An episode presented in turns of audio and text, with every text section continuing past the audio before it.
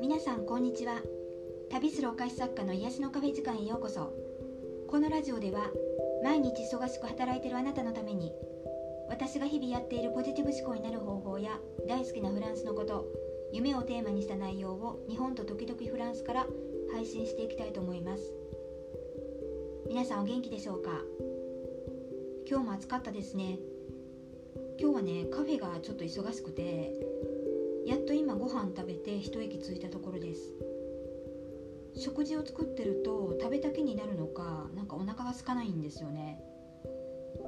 今ちょうど夕方なんですけどもう今日はダイエットも兼ねてこの1食で終わらせて完全に日が暮れたらあのウォーキングでもしに行こうかなって思います、えー、今日のテーマは自分にダメ出しするのをやめよう。こんな話をしようと思います。看護師時代のあの私がそうだったんですけどよく自分にダメ出しをしてたことがあるんですね。子供の頃に自分の思いを吐き出してた日記帳があるんですけど、まあ、そこにも結構こんな私じゃ好かれないとかこんな自分じゃダメだって書いてたりしてあの就職してからも結構ねそうやって思い込んでました。ちょっと自信がないっていうのとはねちょっと違うんですけど今のままの自分でいいって思えなかったんですよね。結婚してからは親からの情報だとか世間一般の常識みたいなものにいつの間にかこう洗脳されてて女性の理想像をなんか自分で勝手に作り上げてたんですよ。だからその方にはまろうとしたけどあのはまろうとすると息苦しさも感じるしそれでその通りに生きれない自分をなんかダメだって思ってたんですよね。まあこれがいわゆる自己肯定感が低いってことだと思うんですけど、まあ、この頃本当に自分のことが好きじゃなくて欠点ばっかりが目に入るんですね。なんか他人がどっちでもいいやんって言ってくれてもなんか良くなくて白黒をはっきりとしないとダメなタイプだったんですよ。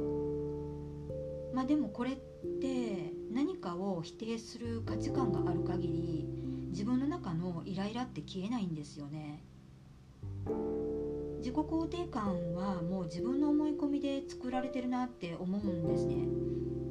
こううまくいかなかった時に浴びせられた言葉とかを、まあ、鵜呑みにしてしまって自分はこんなこともできなかっそんな風に思い込んで自分が嫌いになっていって自分を下げていく。でも今になって思うのはやっぱりその時の受け取り方が悪くて思い込んでたことが多かったなって思いますね。もし今あのこんな気持ちを経験してる人がいたらやってみてほしいことがあるんですけど自分に声をかけてほしいんですよ。まあそれが今のままの自分でいいよっていうのをねもう何回も何回も自分に言ってあげてほしいんですね。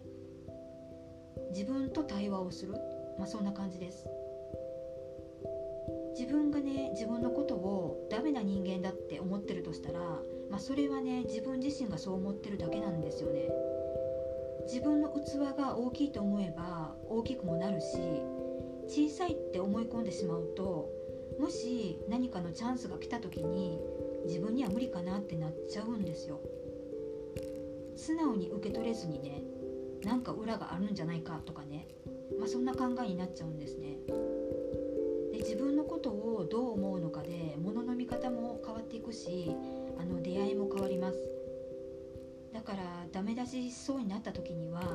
あの今日のこの話を思い出していただいてこれでいい大丈夫っていう言葉がけをあの自分自身にしてみてほしいなって思います。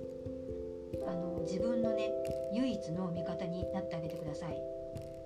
私もね、あのー、それを気づいて始めてからだんだんとねあの自分のいいところがこう分かってきてあの今ではね自分のことが好きっていう風に言えるようになってます。皆さんもねあの絶対変われますのでやってみてください、やマンツーマンのセッションのお問い合わせの方は遠慮なく LINE からご連絡ください。今日はこの辺で終わりたいと思います。次回のポッドキャストでお会いしましょう。ありがとうございました。